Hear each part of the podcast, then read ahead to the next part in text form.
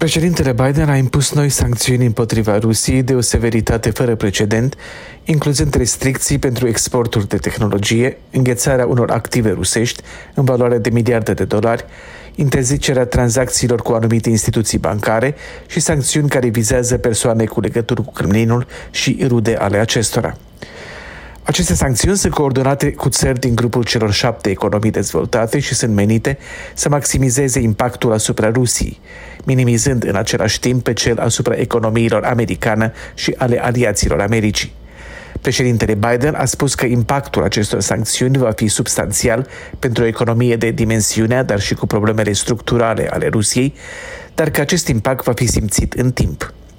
Două categorii de sancțiuni care lipsesc au atras atenția și anume scoaterea Rusiei din sistemul de tranzacții financiare SWIFT, respinsă pentru moment de anumite țări europene care sunt mai conectate economic cu Rusia, de teama unor efecte colaterale și sancțiuni directe împotriva lui Vladimir Putin. Experți consideră că pe termen lung aceste sancțiuni au potențialul de a afecta serios economia rusă, adăugând însă că Putin știa ce l-așteaptă atunci când a dispus invazia și totuși a făcut-o.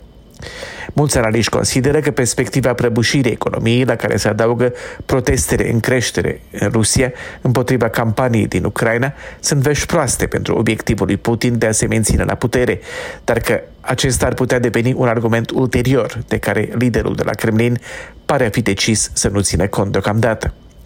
Ucraina a fost și se menține pentru el un obiectiv prioritar în încercarea de a reface într-o anumită măsură sfera de influență a Uniunii Sovietice, cel puțin în spațiul slav al fostei Uniuni, și de a submina ordinea democratică instaurată prin revoluții în țări între care se numără și Ucraina cum nici restricțiile din sistemul SWIFT și nicio altă solicitare care se face auzită și anumită o zonă de non-survol nu sunt fezabile acum și în condițiile în care Putin nu pare dispus să negocieze, rămân de urmărit evoluțiile de pe teren, știrile în acest sens fiind confuze și pe un fond general de dezinformare.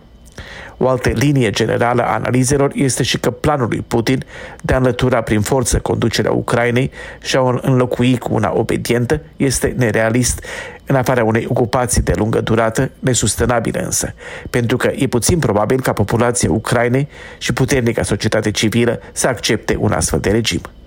De la Washington pentru Europa Liberă, Valeriu Sena.